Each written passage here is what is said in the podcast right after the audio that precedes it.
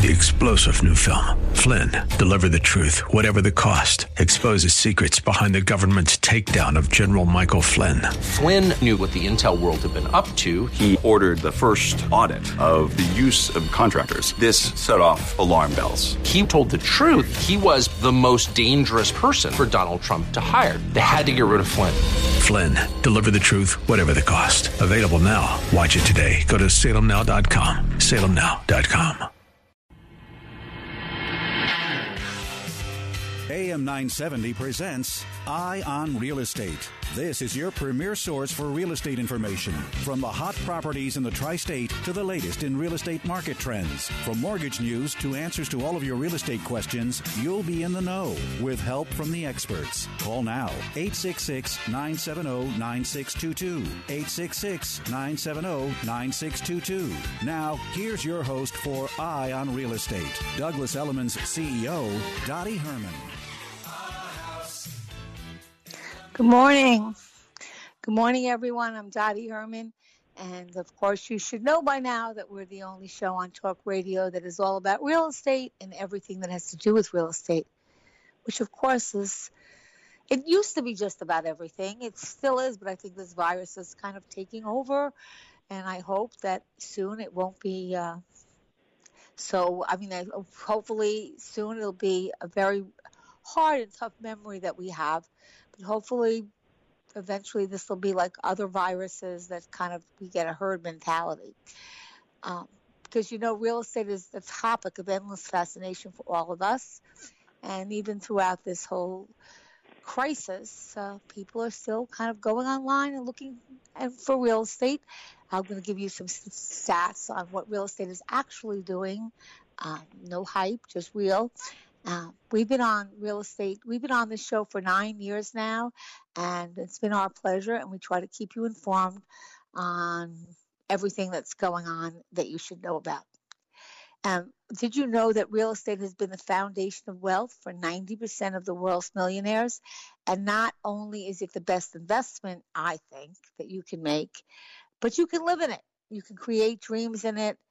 And all of our homes are as much as we'd like to get out of them uh, at this moment in time, it's really our safe haven. It's where we go with our friends, our family.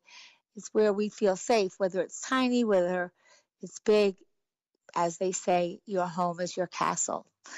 And remember, a home doesn't have to be a palace. It can be any size and shape as long as you feel safe there and try to do what I do and try to make it as much as me, like my house is me. You could walk in and know it's mine because everything that I love is in it.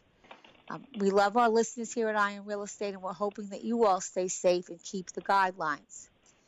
Um, Ace Water-Supop is with us. Ace is a senior vice president at Citizens Bank, which works with Douglas Elliman as a preferred lender.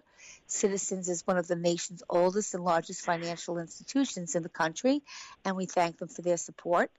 They help their customers by providing an integrated experience that includes mobile and online banking, a 24 7 customer contact center, and the convenience of approximately 3,200 ATMs. And over 1,150 branch offices.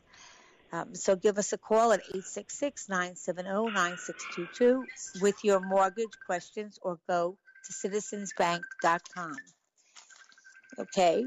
Um, my phone is ringing because I forgot to shut it off, so I, I apologize. I'm declining it. Um, welcome back, Stephen Ebert, who is a partner at Barton LLC, one of the top real estate firms in the city. Stephen represents purchasers, sellers, financial institutions, investors, condominiums, um, condominium associations, homeowners associations, you name it, he represented. So if you have any legal questions, and I want to thank Steve also for giving up his time to help anybody out who has a question. Uh, normally they clock you for time when you talk to an attorney, but Steve gives up his day every Saturday, as, as Ace does, to make sure that you're informed and that you know everything you need to know. And you also know what you don't know because I think that's an intelligent person, somebody who knows what they don't know because nobody knows everything. And when you meet morning, someone Dottie. who knows, good morning. When you need, meet somebody who knows everything, uh, that you should run the other way because nobody does. Remember, you can face That's me on true, Facebook, Twitter. true. That is so true. You can face me on Facebook, Twitter, and Instagram. Um, an email at dottieherman.com, and I put links to Stephen and Aces, and Sherry will be here at 11 o'clock, all of their websites. So it's a very seamless thing to do. And if you haven't gotten good at technology, you need get there because I think I've, uh, you know, it's when you're forced to do something. I think I've got better than I've been in the last, I don't know how many years. So um, hopefully you're all going on Zoom and Facebook and apps, and people are all finding ways to connect with each other. And, you know, where there's a will, there's a way. I do want to say I'm really sorry about what's going on in this the world now with all this going on. It's the last thing that we need. So I'm hoping that everybody and all the protesters realize you have a right to protest and you certainly should do and express your views. But again, this is the USA, and one of the things that I pride us with is the fact that we can have a difference of an opinion and we're allowed to speak about that. That's what makes us different than a lot of other countries. Um, and so protesting is fine, but hopefully uh, you don't go and destroy properties of people that have nothing to do with things and everyone tries to stay safe. I, I was up all last night. What I mean, I'm an insomniac anyway, so it wasn't only that, but I, I just couldn't help watch it. Now I did see a little excerpt from New York where somebody said, you know, we're not here to uh, hurt anybody. We're not here to burn anything down. We're here to just try to get our point across. Uh, but I'm not sure that that's how it ended up. So hopefully today we'll be a little bit calmer and we'll protest safely. Uh, you know, I was in the city for the first time probably in I want to say two months. I have a bad hip and I had some conditions that I really shouldn't be around the, in, in the city. And I had to go back for my dentist and my hip. And it was kind of uh, weird. Um, I, I had all these visions of what I was going to see because I've listened to the media and they say, oh, there's rats and there's this and there's that. And it was relatively clean, but very calm. And um, obviously, I went to my building where nobody really was and I went to um, the dentist, and after the dentist, I I said, well, you know, I was going to call my ride, and my cell phone, which is acting out, and unfortunately, there's no Apple stores that I know near me open, so my phone died, and I probably had to walk. I don't know how many miles, which on a normal day is okay, but with a bad hip, it's tough. And as I'm walking, I had to stop because my hip was killing me. But I stopped at a Starbucks and it was kind of, oh my God, Starbucks is open. I haven't had a Starbucks for I don't know how long. And that's kind of a little thing in life that sometimes you take for granted. And I was very pleased that I thought they handled, they let one person in at a time. Uh, you had to give your order. Everybody had gloves and masks on. And then you had to go outside and wait you can let somebody else give their order and then when your order was ready they called your name outside and then you went back in and picked everything up. And for the couple of miles that i wor- walked yesterday um, i would say that most of the people did have masks on in new york so i was pleased to see that. Uh, and it was quiet. It was quiet. It was kind of weird. Have you guys been well you're in the city and ace have you been in the city at all or not Yeah, I've been in the city since Corona started, Dottie. So I've been uh, one of the last people uh, standing here, and um, it's been it's been quite the um, experience too to be in the city, Dottie. You know how everyone how everyone said it was the epicenter, and everybody moved out. It was so surreal that um, I've never seen Manhattan like this, right? So it's been so quiet, and you know it, it was nice for a change, actually, Dottie, where you could just walk Well, it was- outside and it was so quiet. Yeah, it was quiet. The streets were actually very clean. I was Yeah, listening very or reading. clean, right? Yeah, they said, No oh, the cars, rats, no they have no place to eat. They were saying, oh, the rats have no place to eat, so they're uh, they're coming out and they're fighting amongst each other for food. And I was like, oh God, that's all I have to see. I'll lose it. But it was totally the opposite. It's probably the cleanest I've ever seen it. And I didn't even think about taxis, to be honest with you. I just never thought about it. But they're not running. So if you think you're going to get a taxi in New York, not happening. They're just not running it because they can't keep it Yeah. clean or safe. So uh, getting around the city uh, is easier in some senses because there's no traffic, but um, it's still a little difficult. But I do want to tell you some good news. Manhattan, the in contract, meaning that they actually looked at a property or did it virtually or in person. Um, they got two attorneys together and they actually went to contract. I mean, they didn't close yet, but they went to contract. And the residential deals in contract in Manhattan jumped 52%, providing a glimmer of hope um, in, in a pretty grim market over the last month and a half. And this this increase followed six weeks of consecutive declines. So that's good news. Um, the real deal also shows that totals varied by neighborhood. And, um, you know, certain areas like Carnegie Hill had the highest in contract deal volume at $9.9 million for a couple of properties, and that was up uh, from the last week. And again, numbers are kind of crazy because you have to know where they're taking them from for you to make any sense out of them. So they are taking them from numbers that were non existent because virtually when this first happened, everything just completely shut down. Uh, actually, the, the place that saw the biggest drop in value is uh, in, of in contract was Hudson Yards, and I'm not sure why. Maybe because that whole thing, the whole Hudson Yard was built around the new mall that they opened up in the Hudson Yards, and obviously no one's going to malls at the moment. Um, and there were certain areas that didn't have any deals, but they were, it was better than the week before, which is the best you can hope for. And new home sales also rose, um, even though the sales price dropped. Now these are national numbers. Now I'm talking about, so the sales price dropped, but they actually uh, new homes. That means brand new construction rose. And while that might, you know, it didn't rise a lot, it rose 1%. However, and that doesn't seem like a lot, but that's a good number considering that they analysts predicted they new homes would drop by 22%. So, uh, and by the way, if you live in the New York area or, you know, New Jersey, Connecticut, Long Island, uh, we have high real estate taxes and high prices because the median prices of newly built houses nationally are about 309,000, which we would think was a steal, right? So, um, we think that, you know, gradually it's going to pick up. And some people say there's going to be a plight, you know, there's going to be a mad rush out of New York City. And we'll talk about that later. I mean, there's a lot of difference of opinions on that. And does anybody really know 100%? Not really. Uh, but, you know, you can, what I do is I try to listen to every opinion that I can hear and then I make my own opinion. And if I'm going to make a mistake, I'd rather it be my mistake then I say, oh, well, I listened to someone tell me that. So I think that's kind of what you should do. You take the data, you take all the differences that you hear, and then you kind of sit back and personalize it and see how that works for you.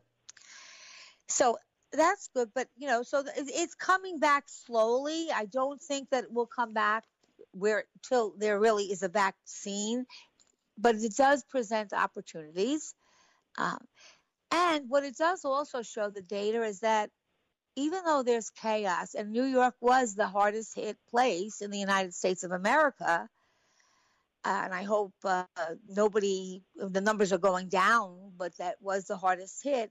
But despite the chaos, all the data shows that New Yorkers are not leaving, are not selling their homes. Now, there's a lot of things you can read into that, which I'll talk about, because numbers are just numbers. You know, you have to put them in context. Uh, but looks new rental listings are coming on the market. It looks like a lot of the rentals were people that re-signed their leases um, that were already in a place. Um, I read that the storage companies are in heaven because they're making a lot of money. People have some people have moved out for a couple of months and went to stay with a relative or things of that nature. So they put some of their stuff in uh, storage, and the moving companies are busy.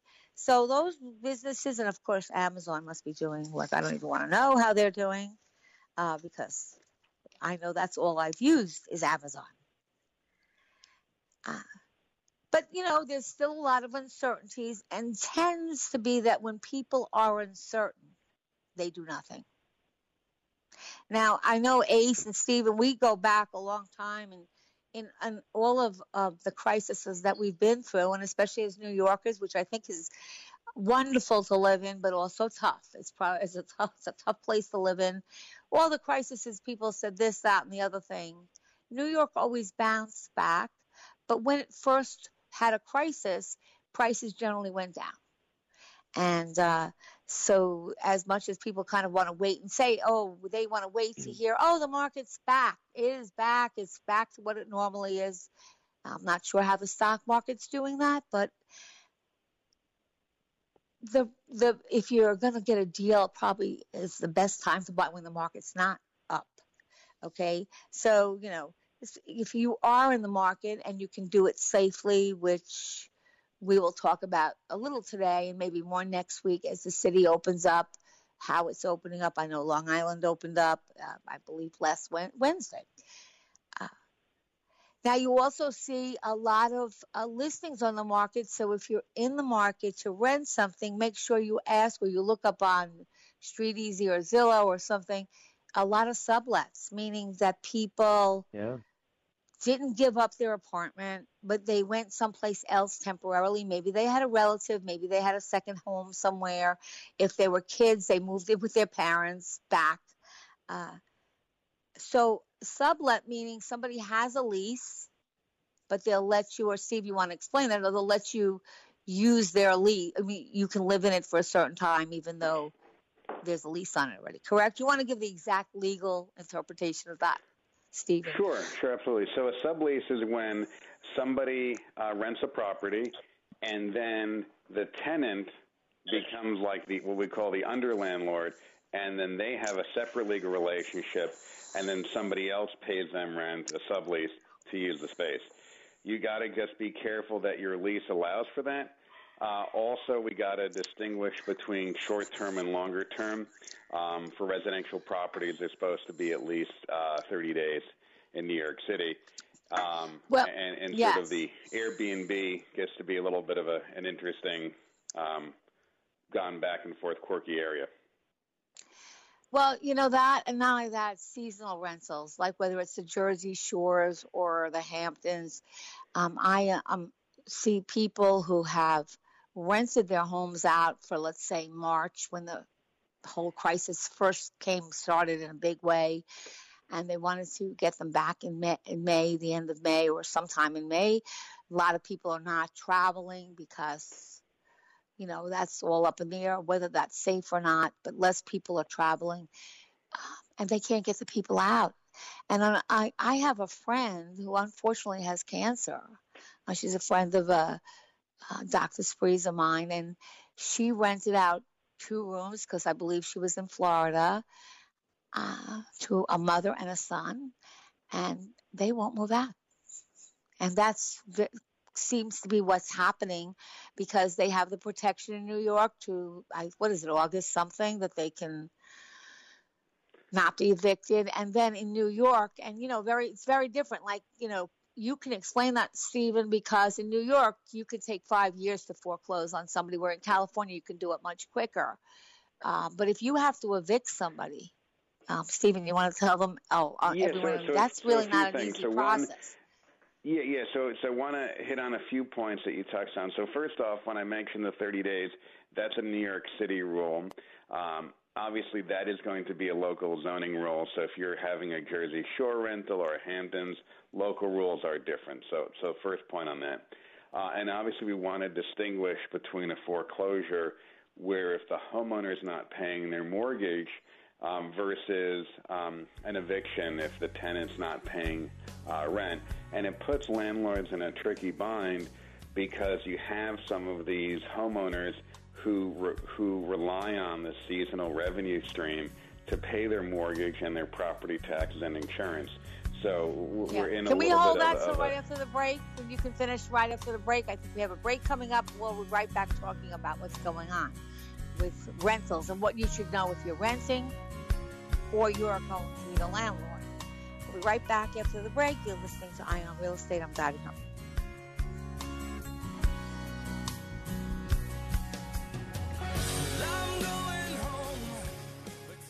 As life gets back to normal and we start heading back to work, don't leave your leftover stash of toilet paper exposed to rodents. Send them packing the most humane way with Plug In Pest Free. G'day, I'm Scott from Plug In Pest Free, the electromagnetic device that utilizes the active wiring in your home or business to keep rodents and pests away. 100% chemical free and environmentally friendly. Just plug it in. It's that simple. My strongest performer, the Pro unit, is good for most homes and small businesses up to 4,000 square feet. Now that's fair income.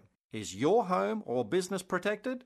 If not, order yours today at gopestfree.com. Use promo code PEST20 for 20% off. That's gopestfree.com, promo code PEST20.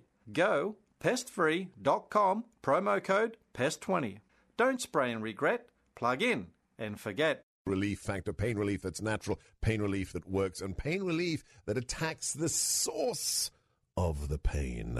I've come from the doctor's clinic this morning, 28 staples out of my knee, and I am not taking painkillers. Why? Because I don't need to. I'm taking Relief Factor. Yes, it's a triple dose, but it doesn't have any negative side effects, and I am doing just fine. Thank you very much. That's the experience of tens of thousands of Americans who are taking Relief Factor right now. See their incredible video endorsements at relieffactor.com and then order your three week quick starter pack for just $19.95. That's less than a dollar a day. That's truly remarkable. To be liberated from your pain for less than a dollar a day. Find out if it can work for you like it works for me by ordering your three week quick starter pack today. Go right now. ReliefFactor.com. ReliefFactor.com. This is your opportunity to be the next success story. Your potential customers are at home right now. Are you there with them? In these uncertain times, the investment you made in digital marketing is really paying off. Thanks to Salem Surround, you're on page one of the search engines. Your online reputation is five star. Your digital presence is accurate, and you're everywhere. Oh, wait, you're not? You don't have an effective digital marketing strategy? It's not too late. Contact Salem Surround for help. We deliver prescriptive marketing solutions to communicate with your current and future customers that not only meet your needs, but exceed your expectations. Salem Surround can help you with digital marketing during these difficult times and beyond. Total market saturation with increased return on investment. Contact Salem Surround for a free evaluation of your digital presence and to learn how we can help place your advertising message in front of today's consumers. Learn more at surroundnewyork.com surroundnewyork.com, connecting you with new customers. Take AM 970 The Answer anywhere you go with our mobile app. Get in on iTunes, Google Play, or listen on TuneIn, iHeart, Alexa, or radio.com. In an era where it's tough to know which news outlet to trust, at a time where it's difficult to find facts, not just opinion, there is an oasis in the news desert. It's the Cats Roundtable. John Catsimatidis, the personification of the American dream, who built a multi billion dollar business empire, talks with some of the nation's top newsmakers every Sunday morning at 8.30 a.m. You won't just hear partisan spin. You'll hear directly from the newsmakers who are shaping the news cycle in the city, the country, and the world. On the Cats Roundtable, you won't just hear about politics. You'll hear about science, business, education, animal rights, and any other topics that you're interested in. Catch the Cats Roundtable every Sunday morning starting at 8:30 right after Morano in the morning on AM 970. The answer.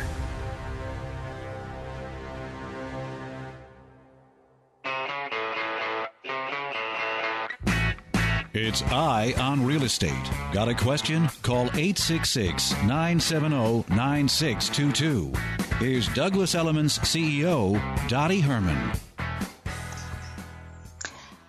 We're back. You're listening to Eye on Real Estate. Um, you can get us at 866 970 9622. And we have Stephen Hebert, who is a partner at LLC, which LLC at, at, at uh, and Barton LLC, and he's talking about we're talking about what's going on, and you should know this if you're going to rent, but you should also know this if you're a renter, that you know it's even if there was no virus, if this never happened, evicting someone in New York State, and I can't speak for Connecticut and Jersey, I'm not really sure of those yet, uh, but I can tell you it's a job to get people out. It doesn't happen so quickly, and maybe you could expand on that a little, Stephen. Sure, absolutely. So first of all, it does depend a little bit where you are in the state. Um, you know, if you're in New York City or if you're in certain counties. Uh, and also, the tricky part right now is that we're doing the phased reopening.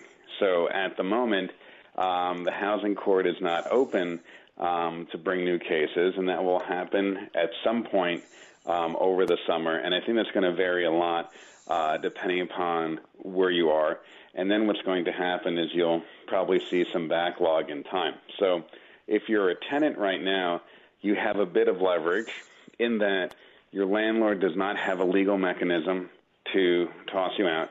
Um, it's illegal in New York for landlords to self help. They can't go into your apartment and throw your stuff in the street. They can't change the locks on you, things like that. That is illegal. Um, and, um, so they cannot take those types of action. They have to actually go through the court process. So in the short term, the tenants really have the advantage. However, that is going to change. The courts are going to open up sooner rather than later. It's going to happen over the summer at some point, again, depending upon which county you're in. And there will, I'm sure, be a raft of landlord tenant actions that will be filed. Um, in New York City, I would say the process could be a six month process um, from start to finish. That, that well, I've seen them, Stephen, on Long Island. I've seen foreclosures take five years and seven years. Well, well I'm talking about years. evictions, not foreclosures. Oh, okay. So we're talking about rentals. So you're saying where they actually throw you out? Right. I'm, I'm talking about rentals now. Now, now foreclosure is when you have a non-payment on the mortgage versus a non-payment of the rent. Obviously, a different situation. In there, the courts have a whole different process, and also the difference. You know, if you're a tenant, while you could become homeless if you're if there's an eviction action, you don't have any equity in the property. If there's a foreclosure action, you know that's an ownership. That's probably somebody's biggest asset, um, and it makes obviously a fundamental change in their entire life in a whole nother way. Not not to discount the impact on a tenant, but when someone loses their home, it's on a whole nother financial level uh, as well. And also, the defenses are very different, right? When you rent a place, if right. you don't pay, that's pretty obvious. Um, you know, they can look at the checks or wire transfers or a Venmo or something like that and say, did you pay? Did you not? And unless if the tenant can come up with some defense, which there's not so many, it's a fairly clear case. So they could use certain defenses to buy a little bit of time, but ultimately it doesn't change. They didn't pay the rent. When there's an issue with a mortgage lender, there's a whole other series of defenses and evidences, and it could be that, that certain lenders could have done something illegal or improper. They may not have the right documentation. There may have been certain fees or charges that were inappropriate. So it's a much different kind of investigation. And that's why so it what, does go on for quite some time. So, what would you recommend? I mean, I, I, I think we said last week and the week before that if you, if you can, you as a landlord or you as a renter should try to work things out. Um, and if you are somebody who owns a property and you can't pay your mortgage, um, even though you know you have some le- some some leeway on that, you really should call your lender and try to kind of work something out. Um, and I think ACE has said every single week, even though they're still saying it's not going to affect your credit, it will. A hundred percent. The best thing is communication. That's number one, and, and recognize while one side might have a short-term advantage, the reality is if you are a tenant and you're taking advantage of a space and you're not paying, eventually the landlord is going to be able to file a case and win against you. It'll take a little bit longer than it has, but they're going to win, and that's going to have an impact on you. And if you're going to try to look for another place or buy a place, and if let's say for example you're in contract to buy a place, you want to be very, very careful because you're not a, a new bank is not going to be thrilled to see that you lost a judgment in court, and that's going to come up. So that you want to be very careful about that. Um, and if you have a, a mortgage currently that you're behind on, definitely speak with them. As Ace has talked about, the rules have changed. Um, they've gotten better for borrowers. But what happens is sometimes if you get yourself in a position and you're so far behind and you're not in communication and you sort of have a black mark against you, what could happen is you might otherwise have qualified for a refinance that could maybe lower your payments to something more manageable. And now you're in this catch 22 of having a problem with your current mortgage, but you didn't handle it right. And so you can't get that lifeline for a new refinance mortgage. So it's really important that you're being very important. And Ace, while we're on this subject, and I yeah. know you've said it every week, but you know, you are up on everything, and I rely on you for anything that I need when it comes to financing or I want to know. Um, what would you suggest? What would your be your advice be for somebody who is possibly thinking of maybe moving and buying something else? Um, let's say they had, or or they're renting and they might buy something now.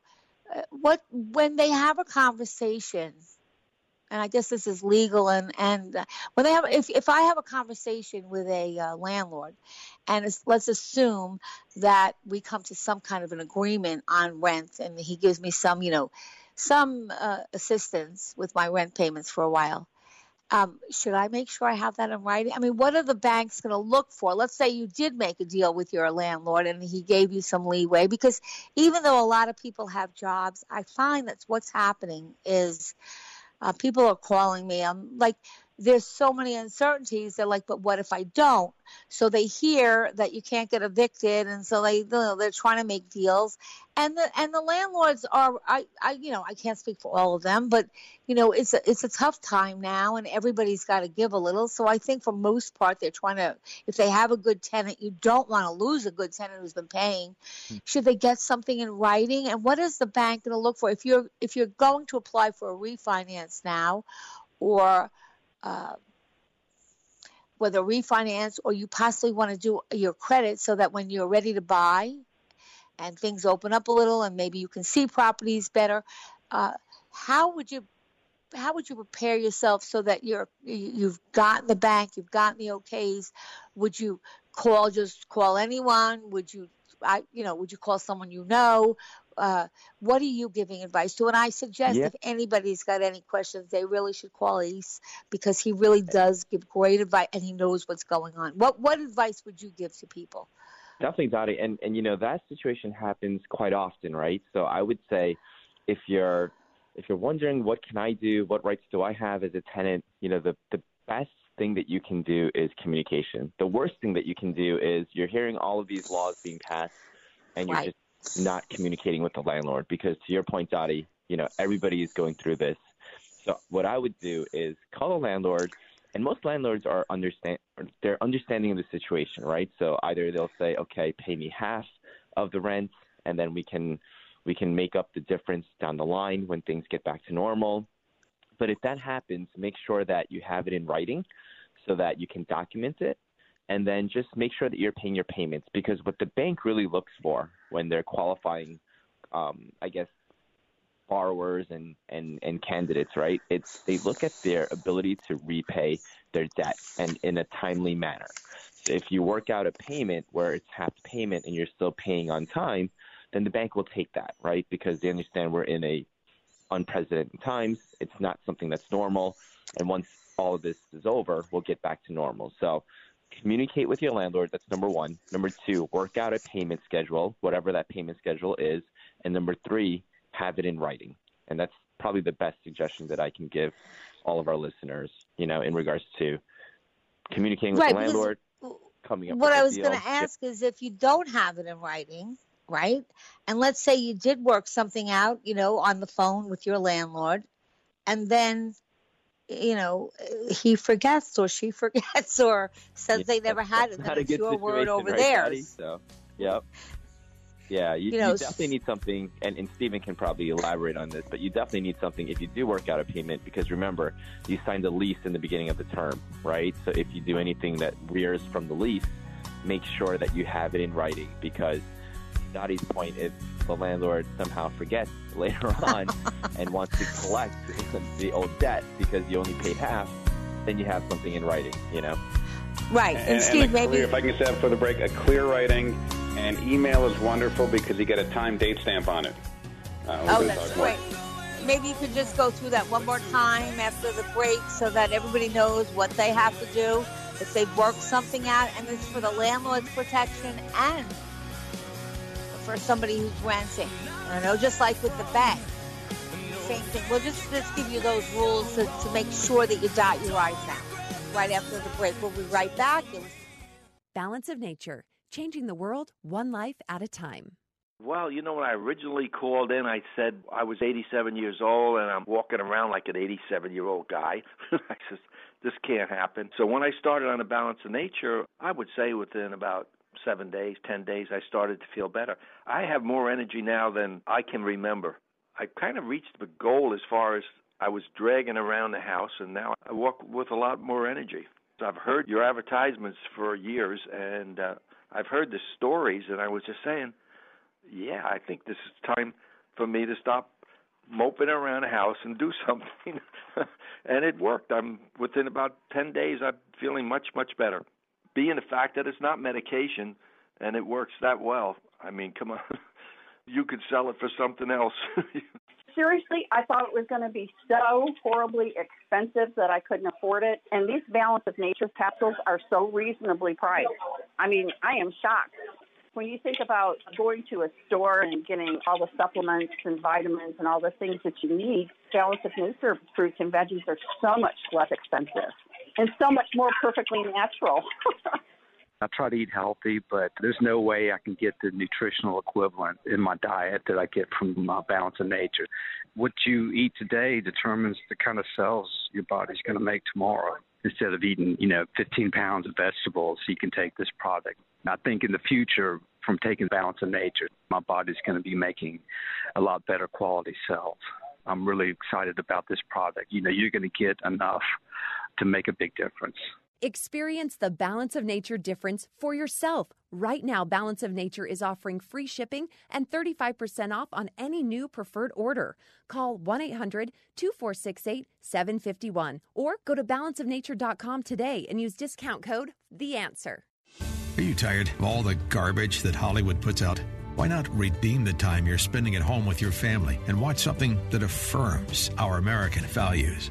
For a limited time, you can purchase No Safe Spaces, starring Dennis Prager and Adam Carolla.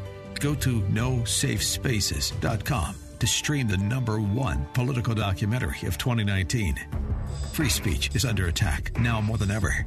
Politicians on the left are threatening to permanently shut down churches and synagogues, and we can't even open a debate about when we return to work.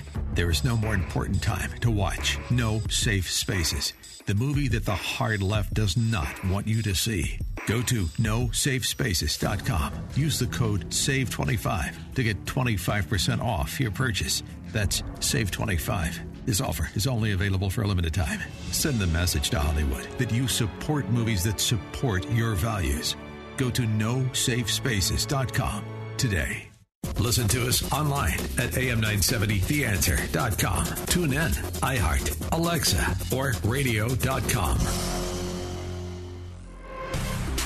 This is Greg Floyd, president of Teamsters Local 237. Join me for Reaching Out. We'll talk about the issues that matter the most to working families, union members, and everyone who cares about the future. On the next Reaching Out, Greg speaks with Bronx District Attorney Darcel Clark about criminal reform legislation and how it affects her borough. It's Reaching Out, Saturday night at 7 on AM 970, The Answer.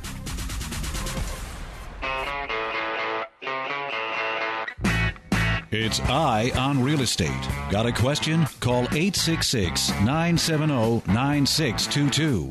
Here's Douglas Elliman's CEO, Dottie Herman. And we're back and we're listening to Eye on Real Estate. Our number is 866 970 9622. Please call us with any of your questions. And we're just talking about what you should do to protect yourself as a landlord, to protect yourself as a someone who's renting. Um, if you make some agreement or come to some mutual agreement with your landlord, um, you don't want it to hurt your credit going forward because credit rules still, right? Um, so if there's any agreement, um, Stephen's telling us what you need to do so that you have documentation in case somebody kind of forgets some of the details. And you're saying get it in writing and actually get it on an email is even better? Yeah, well, it's nice to have a time date stamp. Like, right, if you have some sort of note, and here's what happens. Um, when a lot of times landlords and tenants just work something out together, usually the two parties may not really have experience with legal documents. So sometimes they'll just grab what they see on the internet or some sort of form, and then what happens is if things don't go smoothly, you could have a problem, right? The main purpose of any legal document is what happens if one of the parties or both of the parties um, are upset or things go bad, things go bad. So you want to make sure a you have a proof that it's a valid agreement. So the best is to have any kind of amendment in a very crystal clear language. You know, don't try to if you're going to do it yourself, don't try to necessarily throw in legal jargon. Just make sure it's super clear. Have it signed because a lot of times you have in your lease that says any changes must be in writing and signed, and then I would distribute it via an email so that way you have a time date stamp. So if somebody can test the authenticity or when it happened you have an independent third party. And, and that's if when people kind of do it themselves because that does happen with a lot. Just be careful with things that you randomly find around in the internet because there are various right. levels of quality right you know i did find something and it's like that noah syndergaard slammed a lawsuit um, on his landlord, and he wrote, he actually tweeted, "See you in court, pal." And uh, he wrote that he plans to meet a former landlord on 600 Summer Street, which is an LLC in court. And the landlord on Thursday filed a lawsuit accusing him of skipping a 27,000 payment, 27,000 payment on a Tribeca, you know, that's a New York City penthouse. And so Syndergaard uh, wrote, so let me get this straight in a post he wrote on Twitter. I fairly and in good faith offered to pay two months' rent, over $50,000 to a landlord for a place I was never going to step foot in due to a global pandemic that took a severe toll upon the residents in New York City, gave timely notice to attempt to try and re rent, and now lives and now I live in Florida for rehab, and the landlord is trying to get two hundred fifty thousand while leaking this story to the media. Am I a bad guy? Okay, I'll see you in court. Now that's exactly what you want to avoid. And I'm well, not taking sides here because there's two sides to everything. I mean, really. What are you saying, Stephen? Yeah, well, first of all, you know, battling this on Twitter is a very bad idea because what the landlord's going to do is they're going to keep that out there. So that's number one. And number two, for someone like Noah Syndergaard, and, and full disclosure, I'm a lifelong Mets fan, um, and I wish him a, a good, healthy recovery, and I can't wait to see him back again pitching. The um, you know, you, you don't put that, you don't put that out there. You're a public figure on top of it. That doesn't help your case, um, and and you got to read the document because and here's what happens, and this and this is a problem. People have differences of what's fair, right? In his mind, he's probably thinking oh, I paid this guy over fifty thousand dollars, and he didn't even have to open up the front door for me. I'm a nice guy. What did I do wrong? But I haven't looked at his lease. But what if he signed a one-year lease where the landlord's thinking, I'm expecting to get three hundred thousand and have this rented for a year and not think about it, and now I'm being left out in the cold. So this is where it's really important, you know, that that people read the documents first. So many times I get this phrase, and I hear this from clients and even some agents who say, "Oh, but isn't it standard?" Put that put that word aside for a second. Yes, there might be things that are customary, but every deal is still unique. Your friend and their situation versus your situation may be completely different. Or even if it's 90% similar, there could be one key fact that's different. So the first thing you got to do is read the documents. And and uh, and Mr. Syndergaard should get someone, either myself or someone else. I'm sure he has plenty of attorneys to review the document first and say, look, here's what the document says. And, and if you signed, let's say, a one-year lease, while there are some duties for landlords to mitigate the damages, the landlord can't just say, "Oh, I want my three hundred thousand, and I'm not going to do anything." They have to try to relet the apartment. The reality is, given the current environment, they're probably going to have a problem, and economically, they they would then be due more. So you always got to look at the document before going to conclusion. Absolutely, um, and and and I think um, absolutely, there's no place to try to like litigate that on Twitter. Uh, but I just want to say that when you're listening to numbers or news, and I think we've all learned that you listen to the news and every day is something different. Okay. or so I necessarily don't really believe everything I hear, and I think that you know, in all fairness to everyone, this is this hit us, and we really weren't prepared for it, and no one really has dealt with it before. So, you know, everyone tried to do their best, and I think that in all fairness, you know, they started giving money out to, to help people right away. And obviously, I don't believe that they checked anything at the time. They just said if you need, you know, if you need assistance, you can call.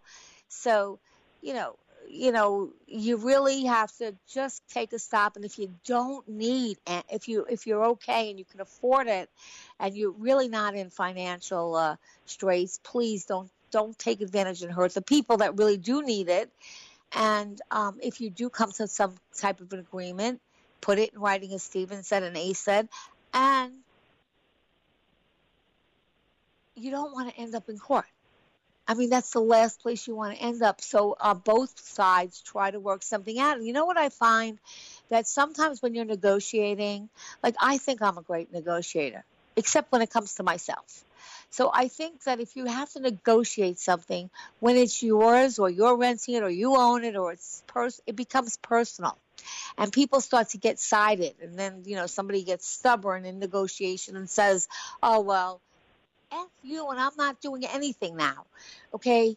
I mean, I had that with one of my friends who asked me, "Oh, can you call up?" It was somebody that I knew who was a pretty big landlord, and said, "Can you see if you can get any discount, uh, like just for a little bit, because my business is not, you know, where it should be at all." And it was an expensive rental. And I did call, and before I said anything, he said, "And tell your friend she already came to me," and I said, "No." Because you know, there's a, a different side to everything, and everyone has like you said, what their perception of what they think is fair. And if you look at landlords, again, they have bills to pay. Nobody really gave them, I don't think, I'm not really too much uh, aid. So if you can work it out, get it in writing, get that email, um, I always find that if you have to negotiate, sometimes it's really better to call an attorney and take a little money and do that so that it's not personal and you're not getting into he said, she said, or sometimes even when we're negotiating prices. You know, if you don't know how to negotiate, and by the way, let me say this. If you are looking for a real estate broker, one of the best skills that really goes unnoticed is how well they can negotiate because the idea of a successful negotiation, I know I've done some shows on that, um, whether it's in business or it's home, is both sides need to win. It can't be like I win and you lost everything. You know, there's got to be two winners. Both people have to feel comfortable with that. So if you can get an attorney to, to negotiate, I just always think that when you're negotiating for yourself personally, it's not as effective. And, and, and most people I know try not to if they can help it. So I, I would give you that advice. But I think that I was talking about numbers. And we were talking about numbers, and these are numbers that are coming out. The city's going up, this place is going up. We're all starting to reopen. Now, I want to just give you a little information about numbers because the numbers are probably correct. Um, the home buyers are have been altering their buying and selling plan, plans. And so 48%, now these are national numbers, so they're not about New York. I'm just telling you nationally, 48% of homeowners stopped stopped their selling. They were selling and they took their homes off the market due to the virus in April. So obviously you don't have those transactions because people felt I don't want to show my property. I feel unsafe showing it. So a lot of people took their homes off the market. In New York City, a lot of buildings wouldn't even allow it. Um, so you have people that had plans to sell. And when this hit, they were not comfortable, which I can understand, with people coming in their home. And then they say 97%, that's a huge number. 97% of buyers in April either paused or canceled or adjusted their buying and selling plans due to the virus. So you have people that were in the market that are online, they're still looking virtually, but they've really said, you know, we're just going to wait and see what happens and then we'll continue. So you might be seeing a very pent up demand of people that actually of people that took their homes off the market so that there's less supply now. And buyers who were actually looking but said, you know what, with this virus, we're just going to adjust our buying plans and we're just going to wait a little bit. So uh, obviously, you have less on the market and less demand right now. And that could change as we go further down the road and we start to open up things and we hopefully we get a uh, a vaccine. So you know then so it, it's kind of trip, tricky. Um, and uh, 23% of people, these are national numbers, removed their home from the market. Period. Just said, you know what, forget it. I am. Uh, I'm just not going to sell now. Uh, they just and and and and home buyers just canceled their purchasing plans and said, you know what? Until I know better, until I'm a little more certain about where things are going, I'm just going to just halt my plans. So you have a lot of people in limbo. They're they're kind of you know not selling, not buying, and you kind of had a whole pause in the economy in in a sense. So obviously, if you listen to economists, some predict that we're going to have a surge of people, all these backlog of people that put off their buying plans, and a backlog of uh, sellers who put off their selling plans. And you know, some predict it'll be the end of this year. Some people will be it'll be next year. Some people think it'll be further out than that. And I don't think anyone really knows. And I think it really depends a lot on a us getting a vaccine that people feel they can feel safe and B, how the economy comes back. You know, really how how businesses can open up and and and how quickly they can recover from this. And uh, so there's a lot of uncertainties, but there will eventually. I can tell you this: eventually there'll be a pent up demand and a pent up demand for buyers and for inventory. Uh, now, 40% of the people that were responded said they currently are receiving unemployment benefits and um, ACE. So with banks, even if I have a job now, let's say I apply for a refinance or apply for a mortgage, and I have currently have a job. Now, behind their minds, the banks say, well, you know, this person has a job. They've been looking, you know, they've been working X amount of years. However, who knows if their company is going to come back and they're going to lay off more people. What are the banks doing when it comes to that? Like if somebody does have a job. Yeah, and that's um that's that's actually um, a lot of transactions that we have in the pipeline, right, Dottie? So we've discussed, you know, what can we do, and basically, if someone's furloughed and we know that they're going to come back, what we've done is we've suspended their loan, but we kept but we kept it in our pipeline, so we've just extended it for them for free. So when they do come back, that's when we'll continue to underwrite the file. So if someone's been working, but let's say their company is, you know, was mandated to close down, but we know that they're coming back, we just want to see how the company comes back, and if their pay is the same, then what we do is we just suspend the file, we don't cancel it, and we just hold on to it until until um, they come back to work, and then we just approve it, and then um, they can close. You know, so we are working with our clients, um, and you know, it's it's one of those things where there's no exact playbook for this, right, Dottie? This has never happened no. before in the history of the U.S. So everybody's really coming together and, and trying to do the best that, that the banks can for the clients and things of that nature, but still making sure that we, we're not approving loans where we shouldn't be, right? So, you know, I, I think it was right. a great compromise where we're not declining the client, but we're just holding on to the file, and then when they come back to work, we just go ahead and approve it. So. Right, and I think But that's important to know um, because if you're a bank or you're lending money to someone, um, you might there's too many there's a lot of uncertainties. What if the person loses their job? What if the company takes them back when they reopen, but they cut their pay? Mhm. Which so we're going to finish that up. Um, so I think that's great that Citizens doing that. I just want to go through that again because I do believe a lot of people are going to continue as soon as this thing starts to clear up. We'll be right back where you're listening to Eye on Real Estate and we're giving you all the things that you need to know to make the decisions that you have to today. We'll be right back, 866-970-9622.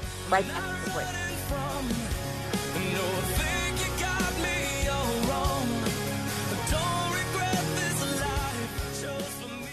Eye on Real Estate with Dottie Herman is sponsored by Citizens Bank NA.